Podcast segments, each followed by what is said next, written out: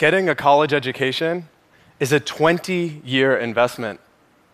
When you're growing up poor, you're not accustomed to thinking that far ahead.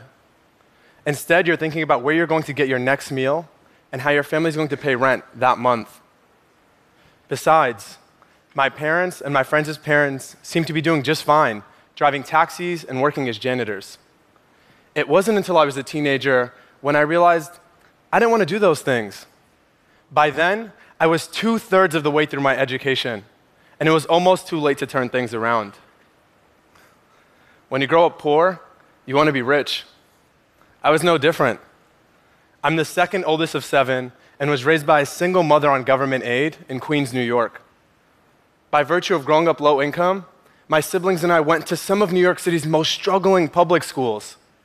I had over 60 absences when I was in seventh grade because I didn't feel like going to class. My high school had a 55% graduation rate, and even worse, only 20% of the kids graduating were college ready. When I actually did make it to college, I told my friend Brennan how our teachers would always ask us to raise our hands if we were going to college. I was taken aback when Brennan said, Kareem, I've never been asked that question before. It was always, What college are you going to? Just the way that question is phrased made it unacceptable for him not to have gone to college.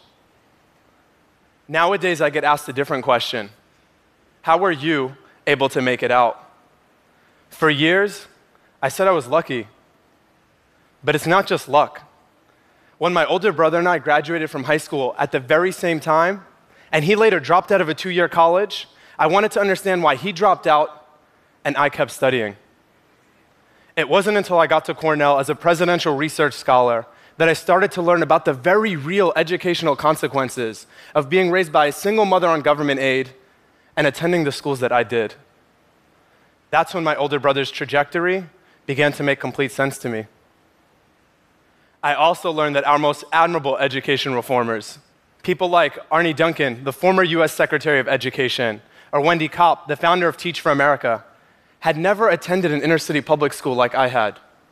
So much of our education reform is driven by a sympathetic approach, where people are saying, let's go and help these poor inner city kids or these poor black and Latino kids, instead of an empathetic approach, where someone like me who had grown up in this environment could say, I know the adversities that you're facing, and I want to help you overcome them. Today, when I get questions about how I made it out, I share that one of the biggest reasons is that I wasn't ashamed to ask for help. In a typical middle class or affluent household, if a kid is struggling, there's a good chance that a parent or a teacher will come to their rescue, even if they don't ask for help. However, if that same kid is growing up poor and doesn't ask for help, there's a good chance that no one will help them. There are virtually no social safety nets available. So, seven years ago, I started to reform our public education system, shaped by my firsthand perspective. And I started with summer school. Research tells us that two thirds of the achievement gap, which is the disparity in educational attainment between rich kids and poor kids, or black kids and white kids, could be directly attributed to the summer learning loss. In low income neighborhoods, kids forget almost three months of what they learned during the school year over the summer. They return to school in the fall, and their teachers spend another two months reteaching them old material. That's five months. The school year in the United States is only 10 months. If kids lose five months of learning every single year, that's half of their education. Half. If kids were in school over the summer, then they couldn't regress. But traditional summer school is poorly designed. For kids, it feels like punishment, and for teachers, it feels like babysitting. But how can we expect principals to execute an effective summer program when the school year ends the last week of June and then summer school starts just one week later? There just isn't enough time to find the right people, sort out the logistics, and design an engaging curriculum that excites kids and teachers.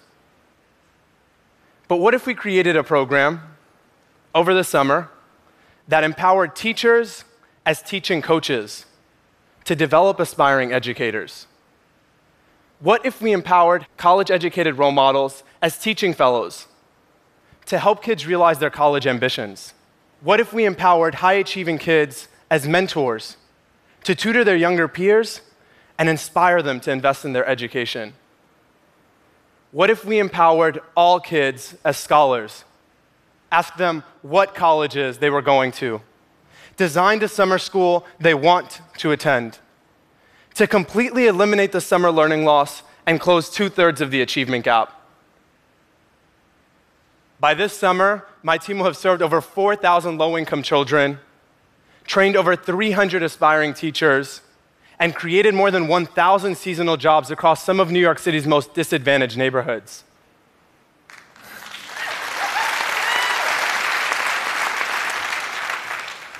And our kids are succeeding. Two years of independent evaluations tell us that our kids eliminate the summer learning loss and make growth of one month in math and two months in reading. So instead of returning to school in the fall three months behind, they now go back four months ahead in math and five months ahead in reading.